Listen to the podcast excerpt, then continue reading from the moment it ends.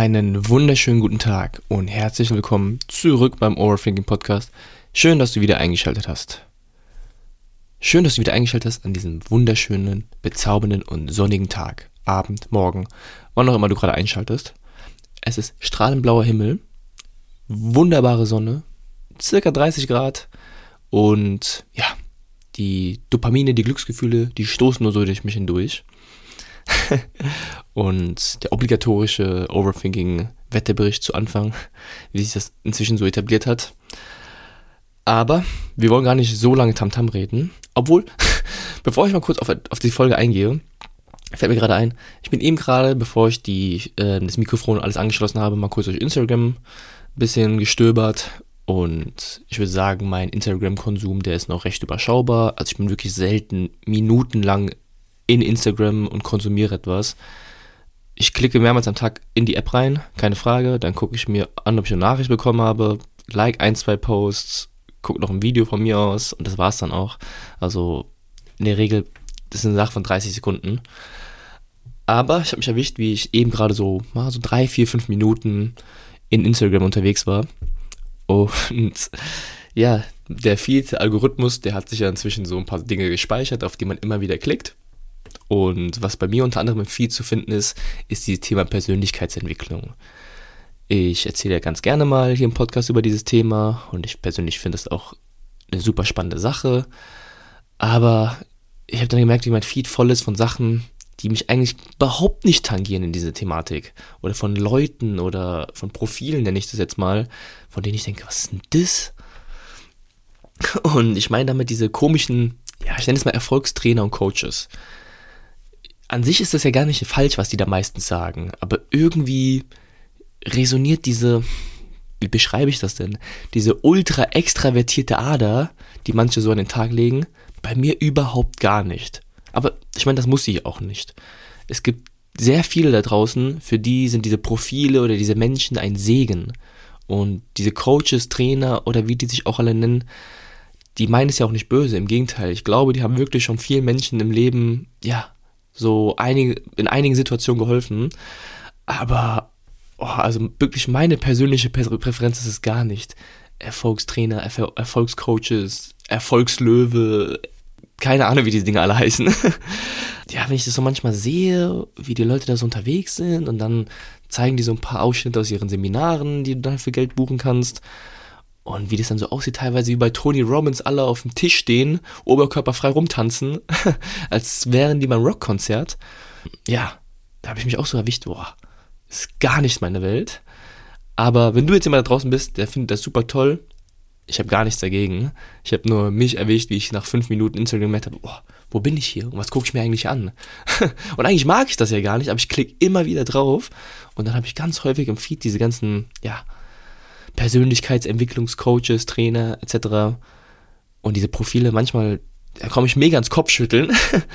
Aber ja, der Algorithmus denkt, ich finde das richtig geil und ich klicke auch immer wieder drauf. Also irgendwie funktioniert das, was Instagram da macht. naja, so viel dazu. Heute im Vordergrund das Thema das Unbewusste, beziehungsweise auch das Bewusste. Und momentan bin ich so wieder in meinem philosophischen, psychologischen oder soziologischen Modus unterwegs. Und ja, das Thema Bewusstsein ist etwas, was ich häufig in diesem Podcast anspreche. Bewusstsein, Unterbewusstsein, sich Sachen bewusst werden etc. Und die Frage ist eigentlich, was ist dieses Bewusstsein eigentlich? Was ist das Unbewusste eigentlich? Heute versuche ich das, wie ich es gerade angeschnitten habe, aus einer ja, psychologischen Brille mal zu betrachten oder von mir auch soziologischen Brille. Wer diesen Podcast hört, der weiß, ich bin so ein kleiner Hobbyphilosoph, Wannabe-Soziologe oder auch Pseudopsychologe. Das sind so Themengebiete, mit denen ich mich ganz gerne mal beschäftige, obwohl ich eigentlich gar keinen Bezug zu diesen habe. Also ich habe davon nichts studiert, nichts gelernt.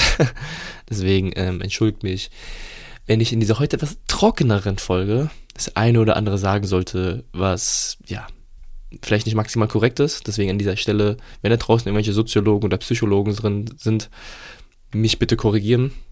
Ich gebe mir Mühe, dass alles mehr oder weniger hier richtig aufgebröselt wird.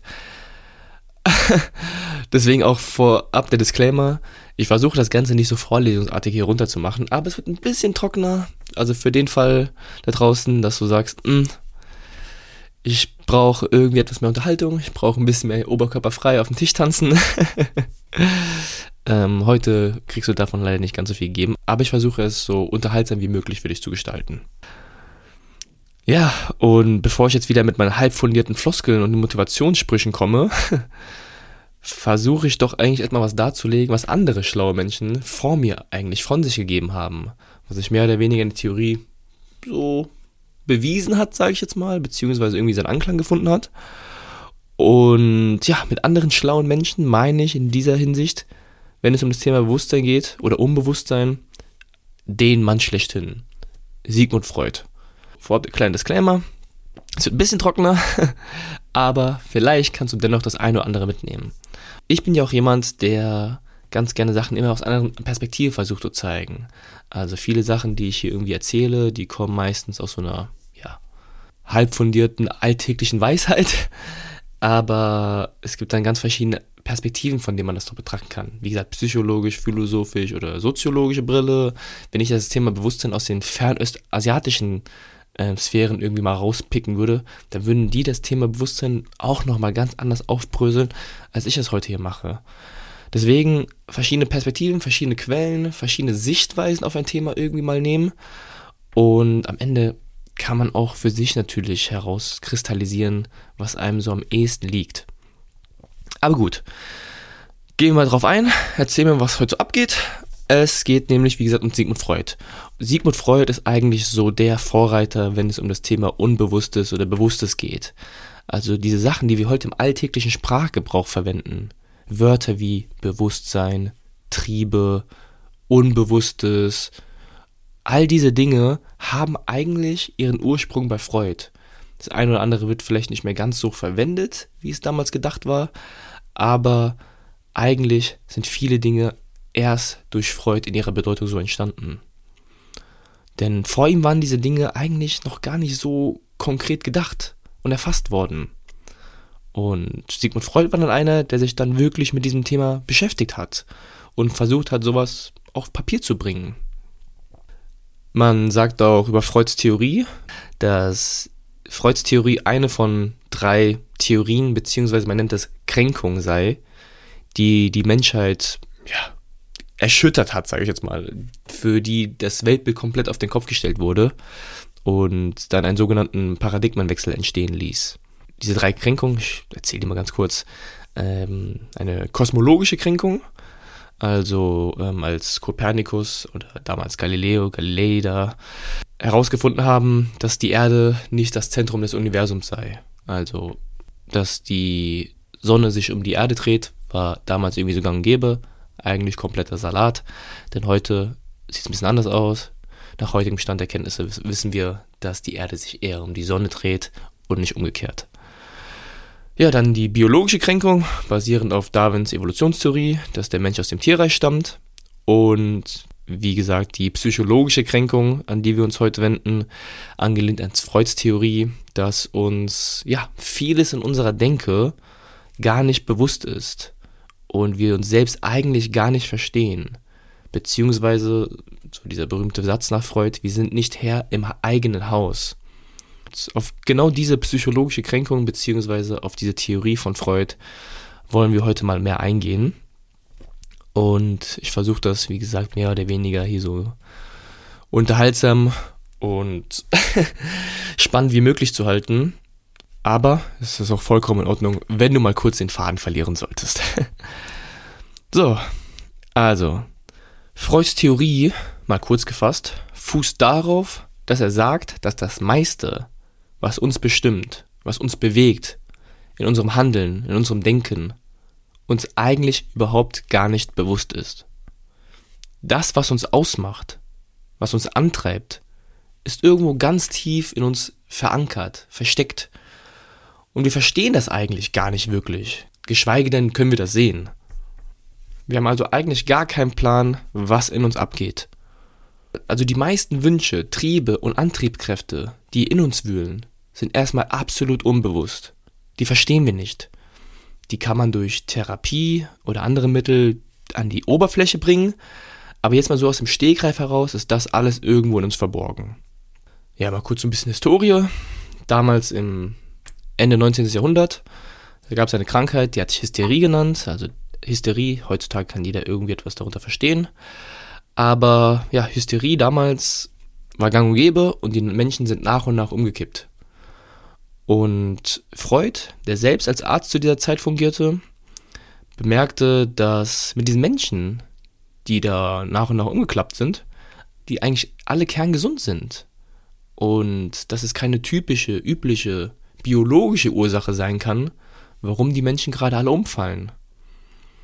Und Freud, der dann ja mehr oder weniger keinen Plan hatte, kam dann auf die Idee, dass diese Menschen ja sich einfach mal kurz hinsetzen oder mal kurz hinlegen würden. So auf diese berühmte Freudsche Couch, die man so aus irgendwelchen amerikanischen Filmen kennt, ne? Leg dich mal hin und erzähl mir was. Und ja, die Leute dann auf seine Couch gelegt und die haben einfach über ihr Leben da erzählt. Wo sie herkommen, wie sie aufgewachsen sind, wie sie erzogen wurden, die Beziehung zu ihren Eltern halt.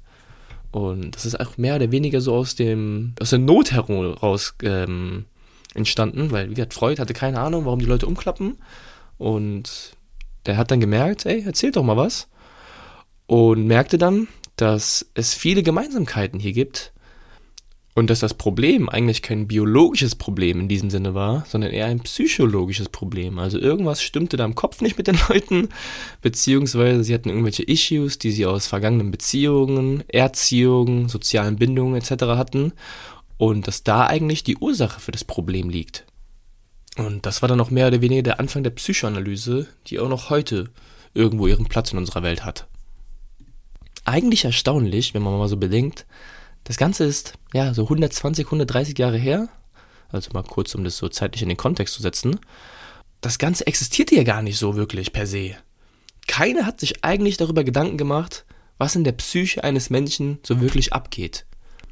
Heute ganz anders. Also ich glaube wirklich ein Drittel der Krankheiten da draußen, die fußen auf psychologischem Background. Also ganz viele Depressionen existieren ja auch inzwischen und die ganzen psychologischen und neuronalen Störungen, darüber hat man sich früher gar keine Gedanken gemacht, beziehungsweise das war noch gar nicht so erdacht. Und so alt ist diese Theorie eigentlich noch gar nicht von Freud. Wie gesagt, 120 Jahre plus minus ist noch gar nicht so lange her, wenn man mal eigentlich so nachdenkt. Naja, und so hat Freud dann nach und nach Menschen behandelt und die labern lassen. Und daraus hatte sich unter anderem seine Theorien gebildet, die wir dann mehr oder weniger heute kennen. Also ich bin noch ein Freud-Experte und diese paar Minuten, in denen ich das hier erzähle, werden dem Ganzen auch nicht wirklich gerecht. Aber ich versuche euch nochmal ein kleines Bild davon mitzugeben, worum es denn eigentlich im Groben ging bei Freud. Man muss auch sagen, dass Freuds Theorien bei weitem nicht fehlerfrei sind und auch heute viele Sachen stark widersprechen.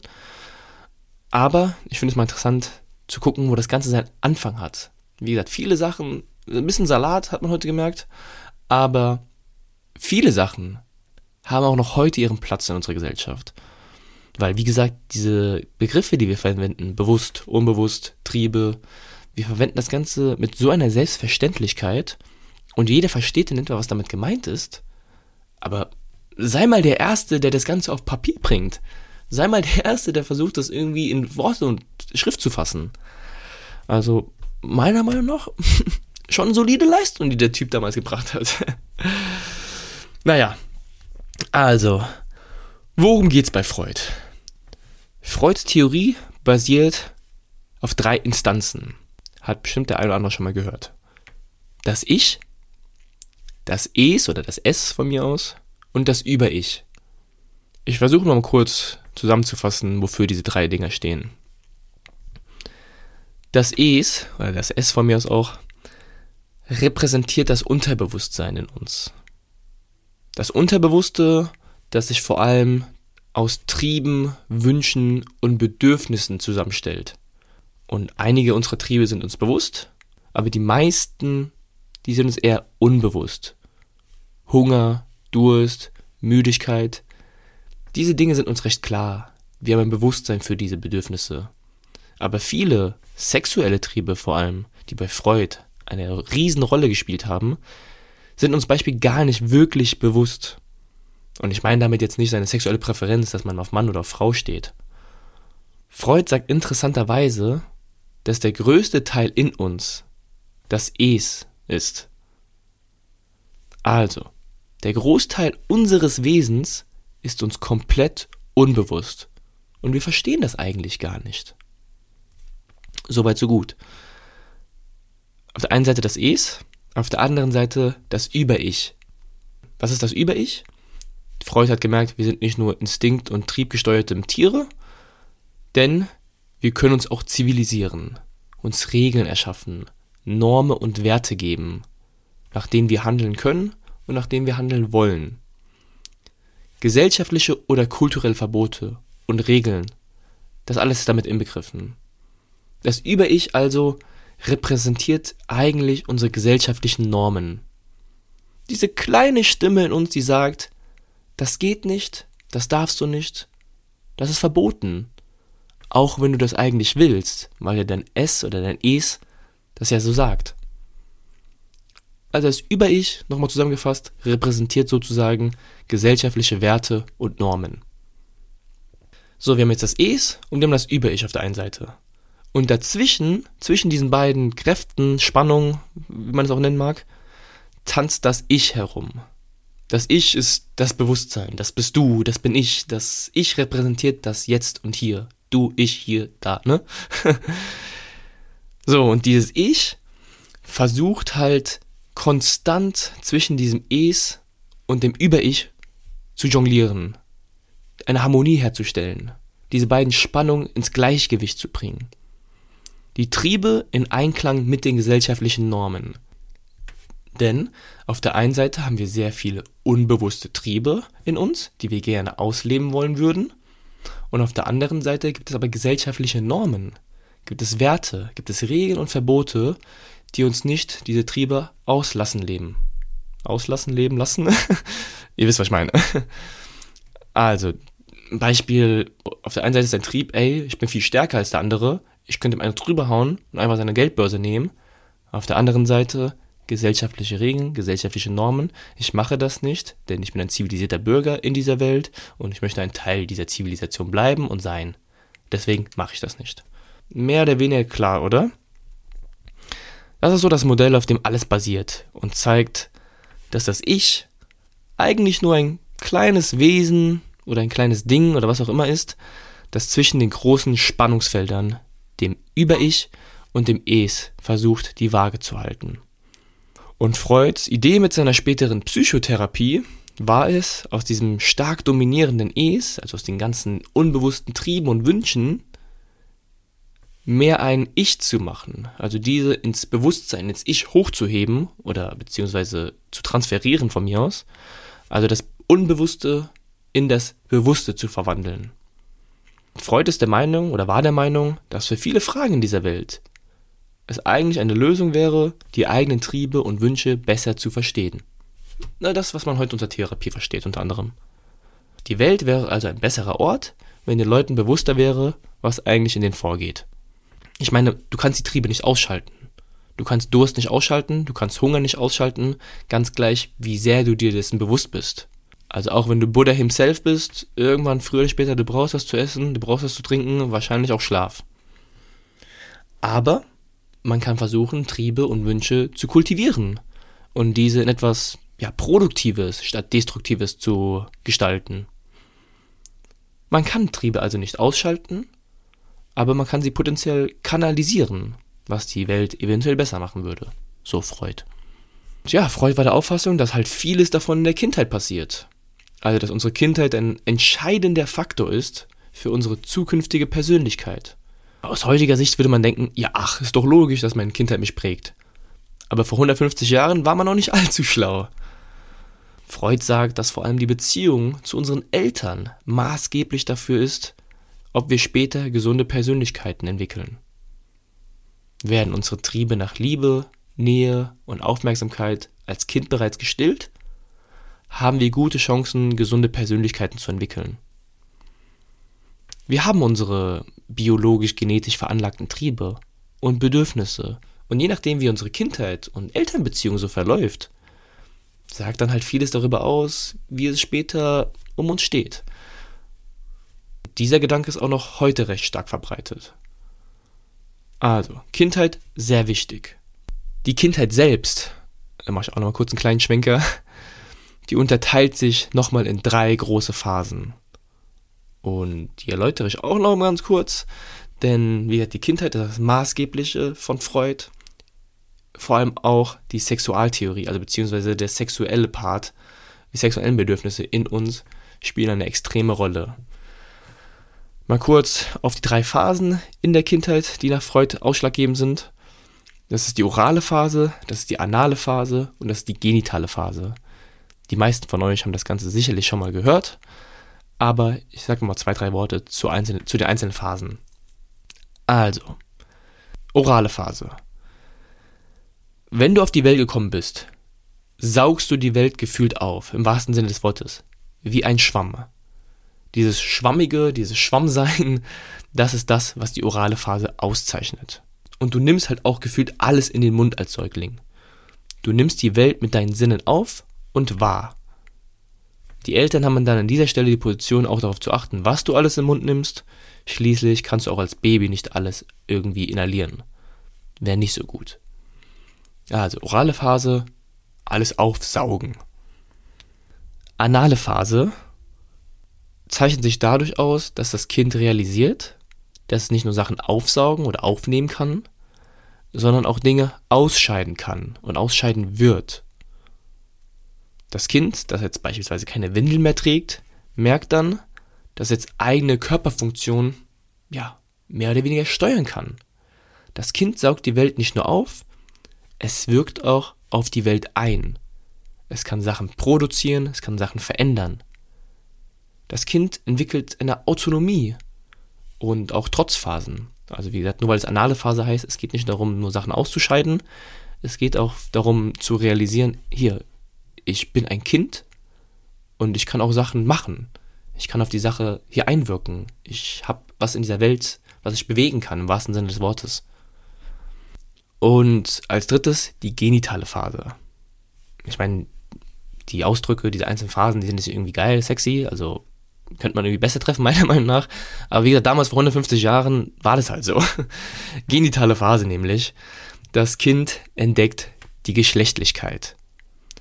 Kinder realisieren, dass es einen Unterschied zwischen Mann und Frau gibt. Dann kommt nämlich diese Geschichte mit diesem Ödipus-Komplex hinzu.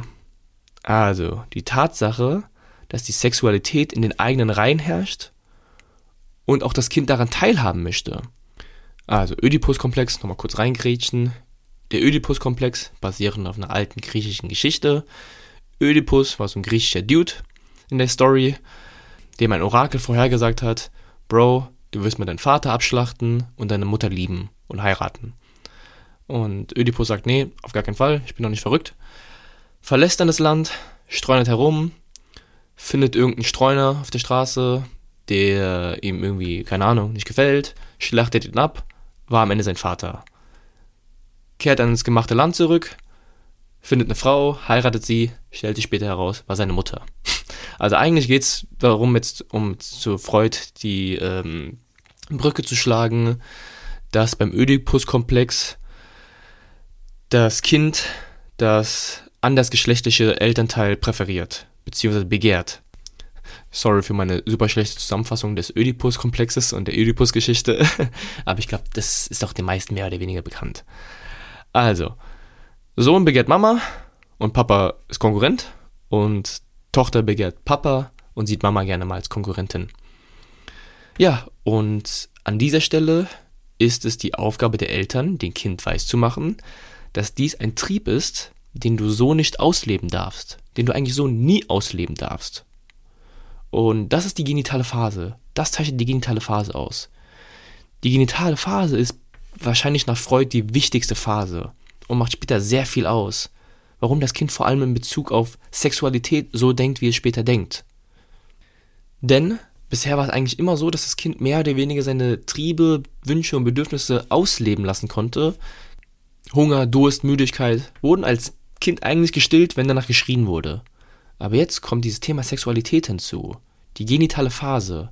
wo das Kind realisiert, ich habe auch einen sexuellen Wunsch, irgendwie sexuellen Trieb. Klar, als Kind, du willst jetzt noch nicht irgendwie alles besteigen und sowas, aber da ist irgendetwas. Ich sehe, wir haben Mann und Frau in dieser Welt und irgendwie macht es was mit mir. Und dann ist halt sehr wichtig, was in dieser Phase mit dem Kind passiert, wie die Beziehung zu den Eltern dahingehend ist und wie das Kind aus dieser Phase rauskommt. Also, wie gesagt, ich versuche das Ganze hier nicht allzu vorlesungsartig irgendwie runterzurattern. Aber nochmal kurz zusammengefasst. Wir haben sehr viele Triebe und Bedürfnisse. Und so wichtig diese genitale Phase auch ist und uns prägt, so unbewusst ist sie uns halt auch. Und wenn ich so auf die Uhr schaue, sehe ich, wir neigen uns so langsam dem Ende zu. Es geht ja hier ruckzuck. naja, Nochmal kurz zusammengefasst. Wir haben sehr viele Triebe und sehr viele Bedürfnisse, die uns und unsere Handlungen maßgeblich prägen, die uns aber vollkommen unbewusst sind, nach Freud. Vieles lässt sich ins Bewusstsein, also ins Ich, ummünzen oder transferieren, was auch nach Freud absolut erstrebenswert ist und wichtig auch vor allem für eine gesunde und autonome Persönlichkeit und unser Unbewusstes, also das Es, das ist eigentlich letztendlich nur einfach unser stumpfer animalischer und biologischer Trieb. Unsere Instinkte, von denen es gilt, die halbwegs im Zaum zu halten. Und nach Freud existiert auch sowas wie ein freier Wille oder auch Freiheit an sich. Aber das Thema Freiheit ist wesentlich kleiner oder nicht so dominant, wie es in vorherigen Theorien zu seiner Zeit war. Denn unsere Triebe sind nicht frei. Wir kommen mit gewissen Trieben auf die Welt und wir können uns das nicht aussuchen. Und die gesellschaftlichen, kulturellen Normen, in welchen wir reingeboren werden, in welchen wir uns befinden, in welchen wir aufwachsen, die wurden auch nie von uns frei bestimmt. Also letztendlich ist dieses bisschen Freiheit irgendwo zwischen diesen beiden Spannungen, in denen sich unser Ich permanent versucht durchzuschlagen. Ich habe das Ganze jetzt versucht, halbwegs unterhaltsam und sympathisch für euch rüberzubringen, ohne es wie eine Vorlesung aus der Uni irgendwie wirken zu lassen. Aber ich möchte zum Schluss nochmal hinzufügen, dass das jetzt eine Theorie war über das Unbewusste und es da draußen inzwischen noch Dutzende Theorien gibt. Und auch, dass Freuds Theorie, wie ich es am Anfang schon mal irgendwie angeschnitten hatte, teilweise inzwischen stark widerlegt worden sind. Und man das auch natürlich mit Vorsicht betrachten muss. Aber die Psychoanalyse ist auch heute noch ein probates Mittel und folglich wird da schon das ein oder andere Relevante in dieser Theorie vorzufinden sein. Ich wollte euch einfach heute aus einer psychologischen, soziologischen Brille mal einen Einblick in das Thema Unbewusstes geben. Weil ich die, sehe dieses Thema Bewusstsein, Bewusstes, Unbewusstes überall und ich spreche ja auch häufig davon, sei es auf irgendeiner Instagram-Plattform von die erfolgshungrigen Unternehmer. Aber ja, ich denke, es ist eine Sache, mit der wir uns heute eigentlich recht selbstverständlich beschäftigen und wir im Alltag eigentlich ganz üblich darüber sprechen. Und wir wissen eigentlich gar nicht, wo das wirklich herkommt und was dahinter steckt. Aber ist dieses Thema eigentlich oder diese Theorie eigentlich gar nicht so alt? Also jetzt alle Therapeuten anrufen und direkt einen neuen Termin ausmachen. Apropos Therapie, ich muss dazugeben, um jetzt mal hier nochmal ein bisschen was zu erzählen, dass ich selbst ja nie bei einer Therapie war.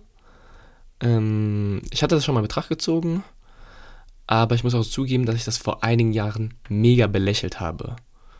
Und ich glaube, so Therapien sind auch in heutigen Gesellschaften oder unserer heutigen Gesellschaft noch nicht so ganz anerkannt.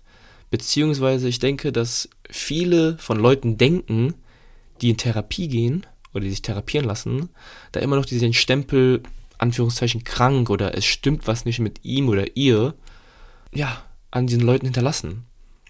Und ich würde lügen, wenn ich sage, ich habe das in meiner Unwissenheit damals auch nicht so manchmal gedacht. Ich dachte, oh, du gehst zur Therapie, hast du irgendeine Klatsche. Aber das ist eigentlich gar nicht so.